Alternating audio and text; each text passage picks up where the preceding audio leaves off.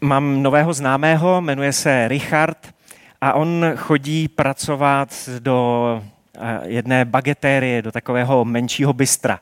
Vždycky si tam sedne ke stolku a pracuje tam na svém notebooku, dělá si svoje záležitosti a skoro pokaždý předtím, než ten svůj laptop otevře, tak se ptá Boha, jestli kolem něj aktuálně teď něco dělá. Jo, Ríša je křesťan, to jsem eh, zapomněl říct. A když nic od Boha neregistruje, když nic od Boha nevnímá, tak se věnuje dál svoji práci, ale někdy cítí, že ho duch svatý tak nějak jako ponouká. Protože Bůh vytváří v tu chvíli nějakou příležitost. Něco dělá. A takhle se Richard seznámil se samem, který v tom bystru oblíká nějakou takovouhle zástěru, protože připravuje bagety jako obsluha v bagetérii. Nedávno, když Ríša stál ve frontě, tak eh, na něj jeho nový kamarád sám volal, zase jsem ztratil peněženku a vůbec netuším, kde je. A Ríša z té fronty tak, jako, že to slyšeli všichni zákazníci, tak já se za tebe budu modlit, aby si ji našel. Takový ujištění. To určitě neuškodí. Taková jako typická odpověď. Když nabídnete někomu, kdo, kdo nevěří v Boha, že se za něj pomodlíte. A někdy lidi říkají, možná to pomůže, ale určitě to neublíží. Takže jo, je to fajn, že se uh, budeš modlit. A sám tenkrát, asi po deseti minutách přišel a říkal, taký mám, peněženka je na světě. A Ríša mohl říct, kdykoliv budeš potřebovat, abych se za tebe modlil, tak přijď, moc rád to udělám, jsem tady pro tebe. Uplynul asi týden, a zase cinkne zvonek nad dveřmi a sám už eh, volá na Ríšu, že ho dneska hodně trápí žaludeční vřet a jestli by mohl mu skočit do vedlejší lékárny a koupit mu léky. Tak mu tam Richard došel a když se vrátil, tak mu podává tu krabičku s práškama, ale taky mu říká, ale já se za tebe ještě pomodlím. Já se pomodlím za tvoje uzdravení. Můžu na tebe položit ruku? To my křesťani někdy děláme. A, takové intenzivnější, možná trošku víc nablízko. Ale sam svolil a Ríša se za něj modlil a zase netrvalo to asi ani 10 minut a, a sám vyběh ze zákulisí říkal, tyjo, mně se strašně moc ulevilo, já si ty prášky ani nebudu brát. Ríšu napadlo, že by se příště mohl pomodlit ještě předtím, než půjde koupit ty prášky, že by mohl eh, třeba samově ušetřit nějaký peníze, ale nějak to nahlas nekomentuje.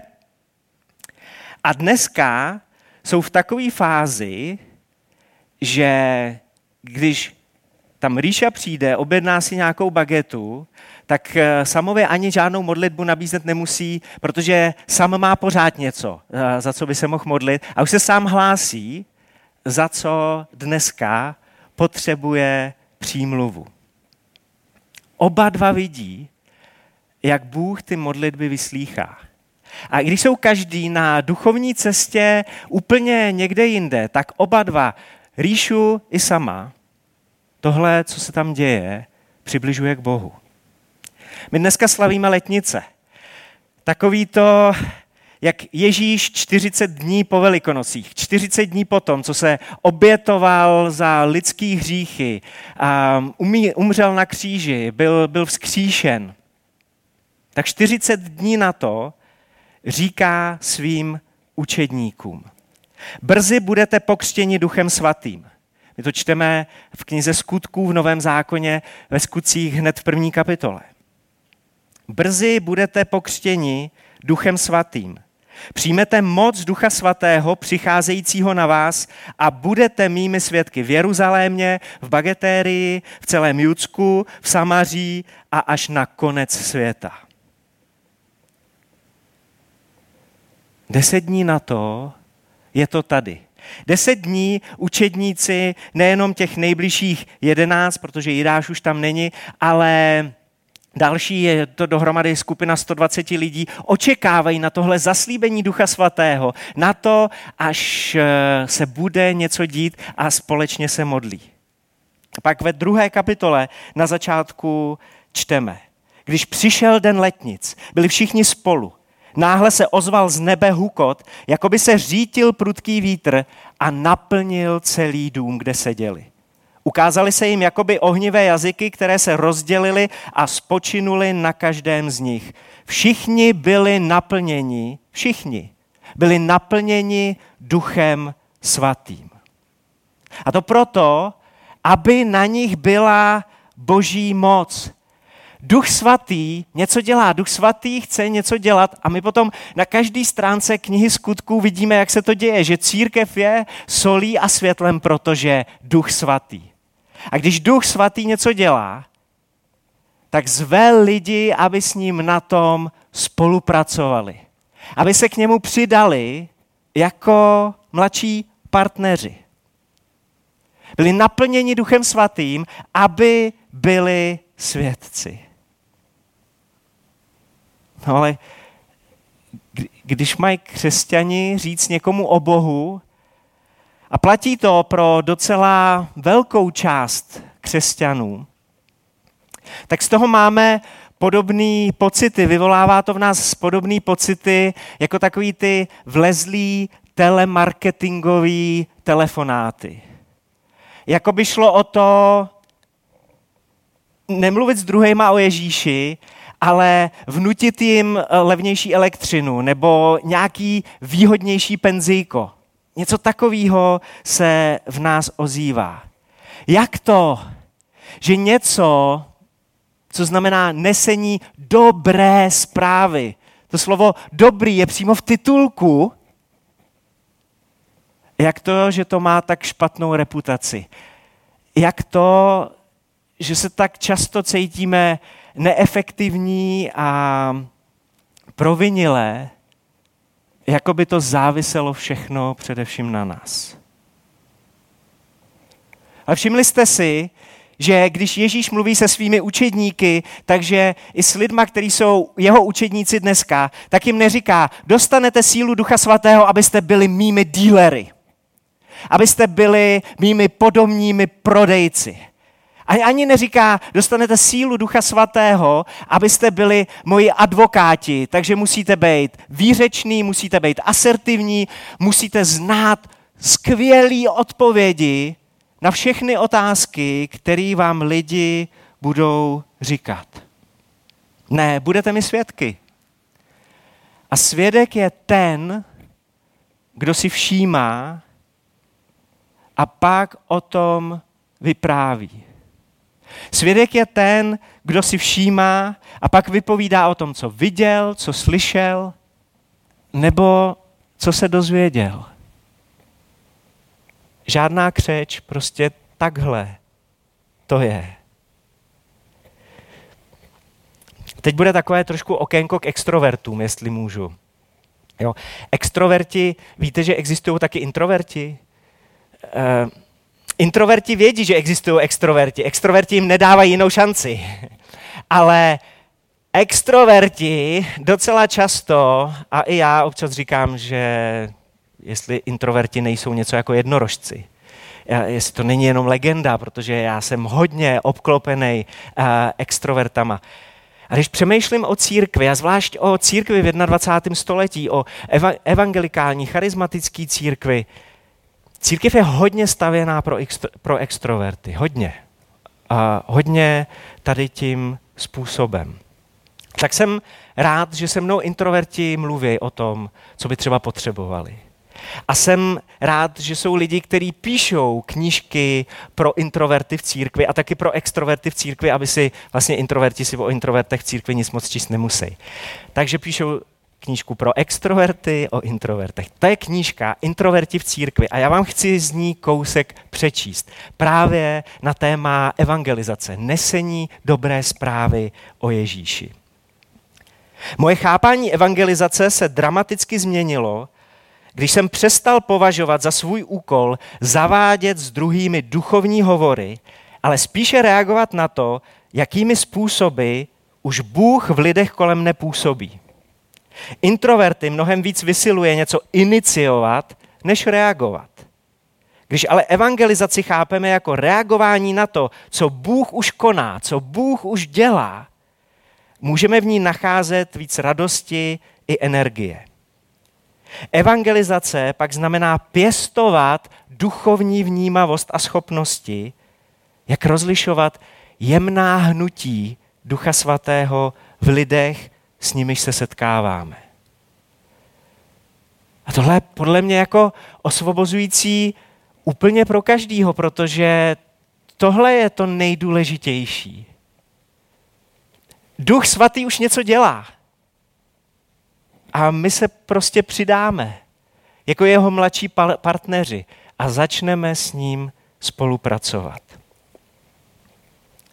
Skutky jsou toho plný. Třeba skutky, osmá kapitola. Budu číst od 26. verše. Připravte se na pořádnou porci z Bible, na pořádnou porci Božího slova. Skutky 8.26 a dál. Pánův anděl promluvil k Filipovi.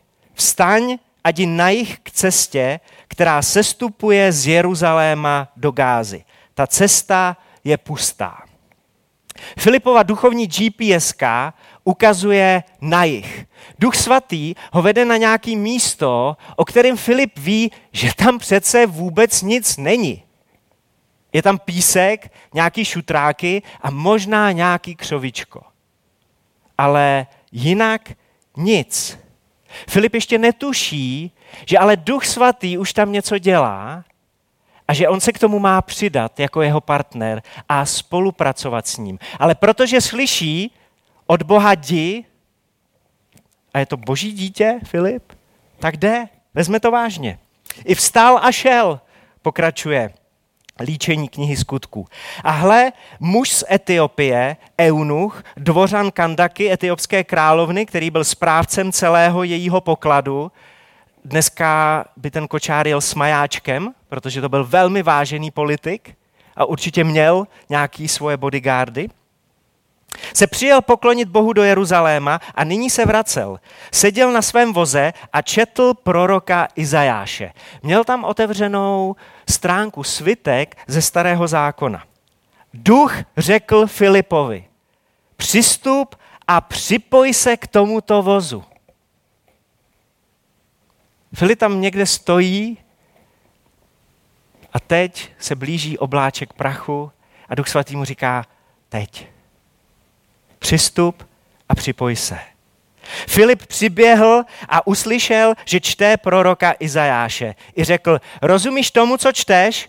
A on řekl, jak bych mohl, když mi to nikdo nevysvětlí. A požádal Filipa, aby nastoupil a posadil se k němu.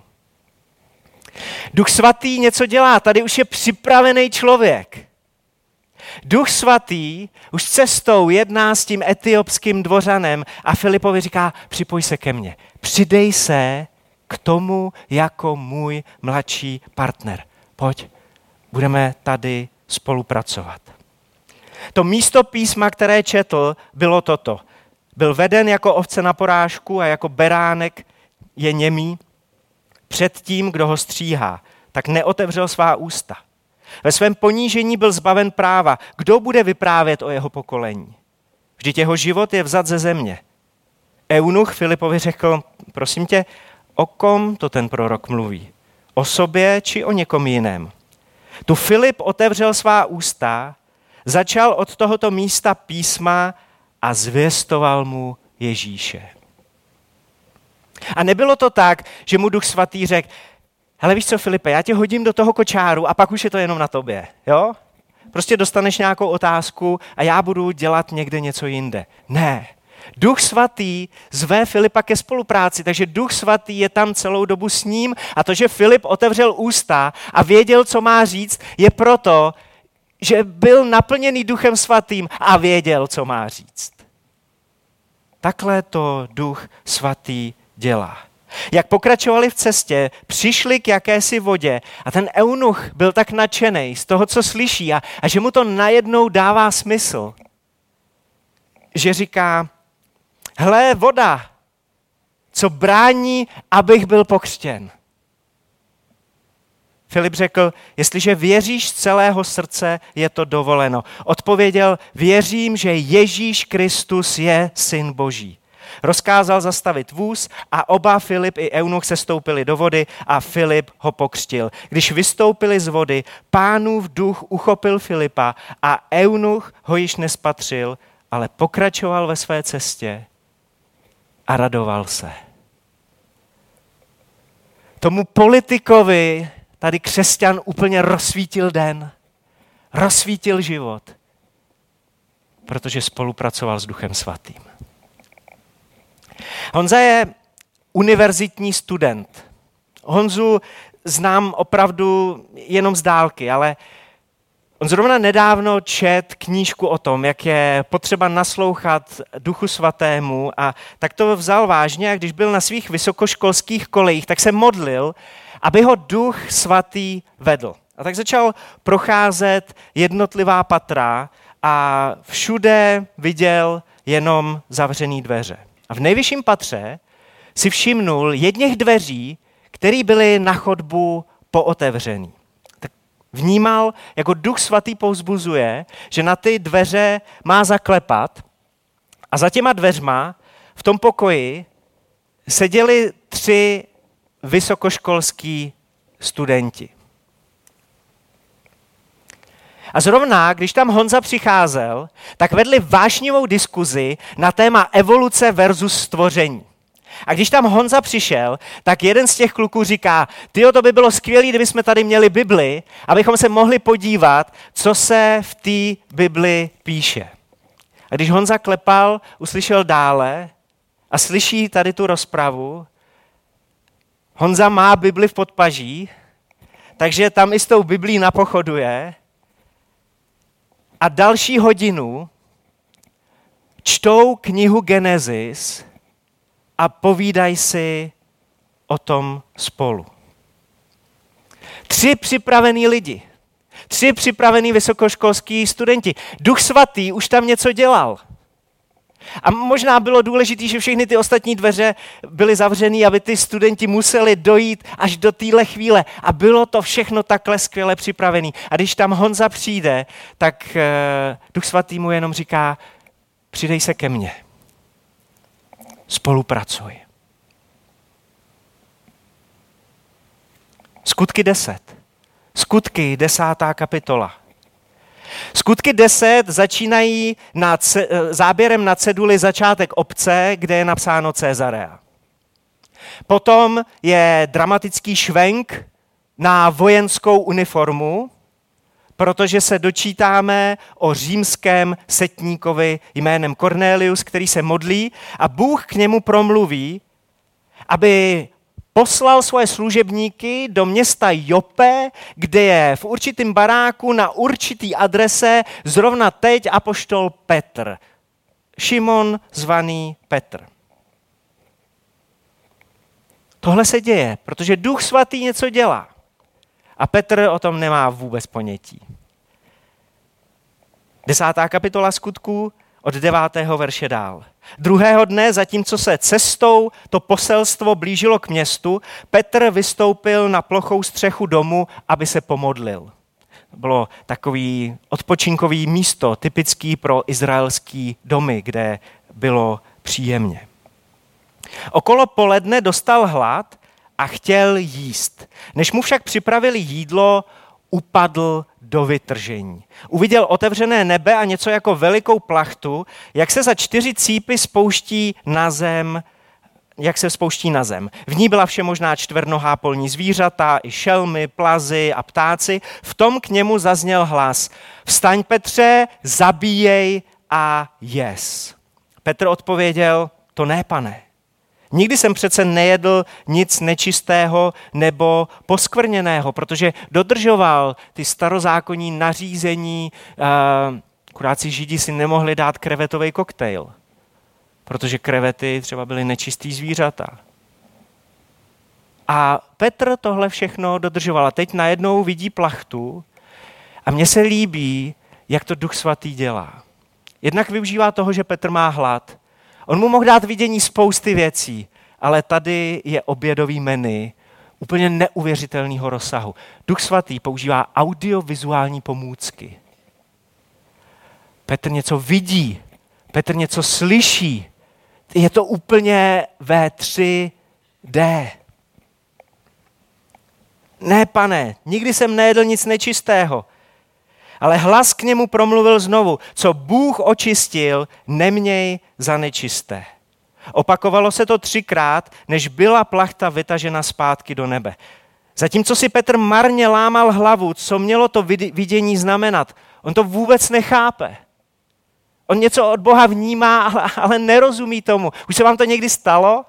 Že jste od Boha něco vnímali, ale, ale vůbec jste tomu nerozuměli a muselo se stát něco dalšího, že se vám to poskládalo jako mozaika. A najednou vám to bylo jasný, protože ty jednotlivý puclíky do sebe zapadly. On si si mláme hlavu a hle, muži poslaní Kornéliem se doptali na Šimonův dům. Když dorazili do, ke dveřím, zavolali, je tu hostem Šimon, zvaný Petr.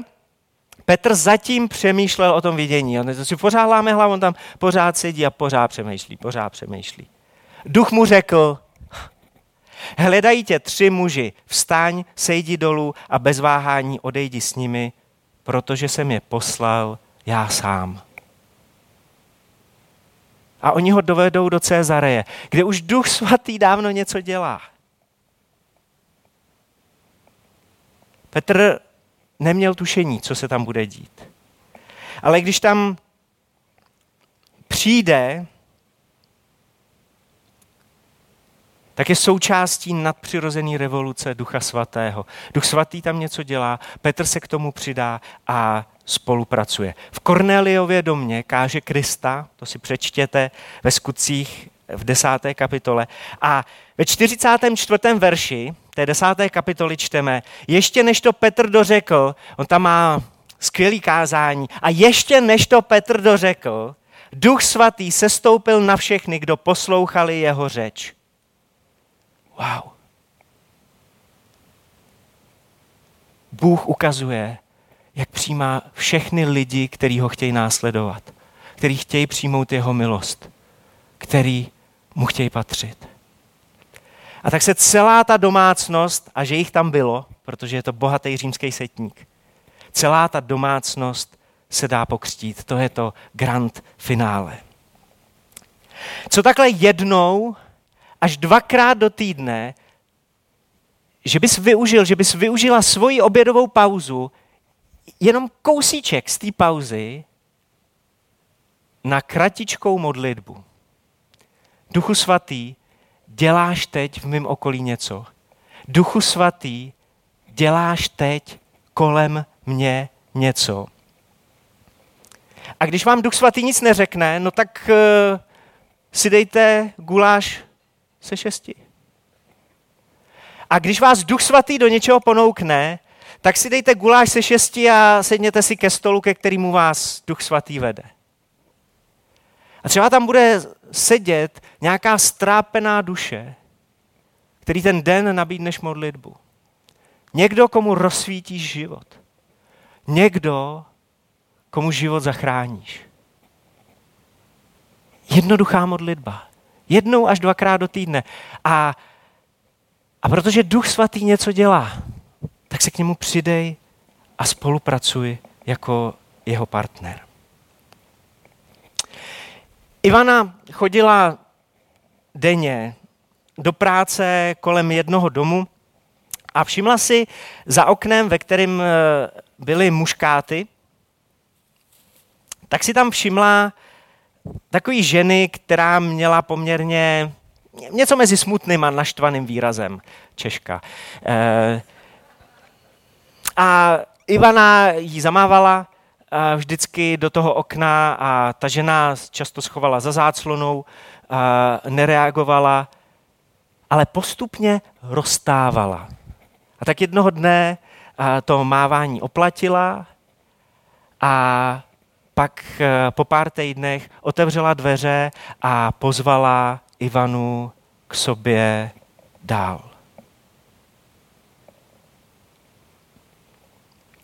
Měli spolu jídlo A při další návštěvě Ivana vnímala, že nazrál čas, aby vyřídila té odměřený dámě vzkaz od Boha. Říká jí, Bůh vám vzkazuje, že vás miluje a ví o vaší bolesti a samotě a chce začít měnit váš život. A ta žena se rozplakala.